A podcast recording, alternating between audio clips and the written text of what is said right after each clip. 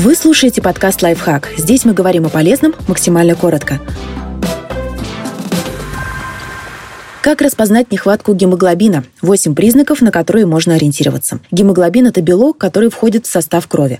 Его основная функция – соединяться с молекулами кислорода, которые мы получаем при дыхании, а затем вместе с кровотоком переносить и отдавать их органам и тканям. Вторая, но не менее важная задача гемоглобина – забирать из ткани углекислый газ и нести его в обратную сторону, к легким. Без гемоглобина полноценный вдох-выдох был бы невозможен. Как распознать низкий уровень гемоглобина? Если этого белка маловато, тело недополучает кислород. Возникают характерные симптомы анемии. Так называют недостаток гемоглобина. Вы чувствуете себя ослабленным. Кажется, будто вам перестало хватать сил даже на привычные дела. Если беретесь за что-то, быстро устаете. Кажется, будто вы стали хуже соображать. Участились головокружения. Вам говорят или вы сами замечаете, что выглядите слишком бледным. Бледность особенно заметна на деснах. Они имеют светло-розовый, белесый оттенок. У вас легко и быстро возникает одышка. Вы отмечаете у себя учащенное сердцебиение. Или кажется, будто иногда сердце пропускает удары. Если вы подозреваете у себя низкий уровень гемоглобина, надо обратиться к терапевту терапевту. После осмотра врач, скорее всего, предложит вам сдать анализ крови. Это необходимо для выяснения, чем вызваны ваши симптомы. Действительно низким уровнем гемоглобина или другими заболеваниями. Например, под анемию могут маскироваться сердечно-сосудистые нарушения, и их важно не пропустить.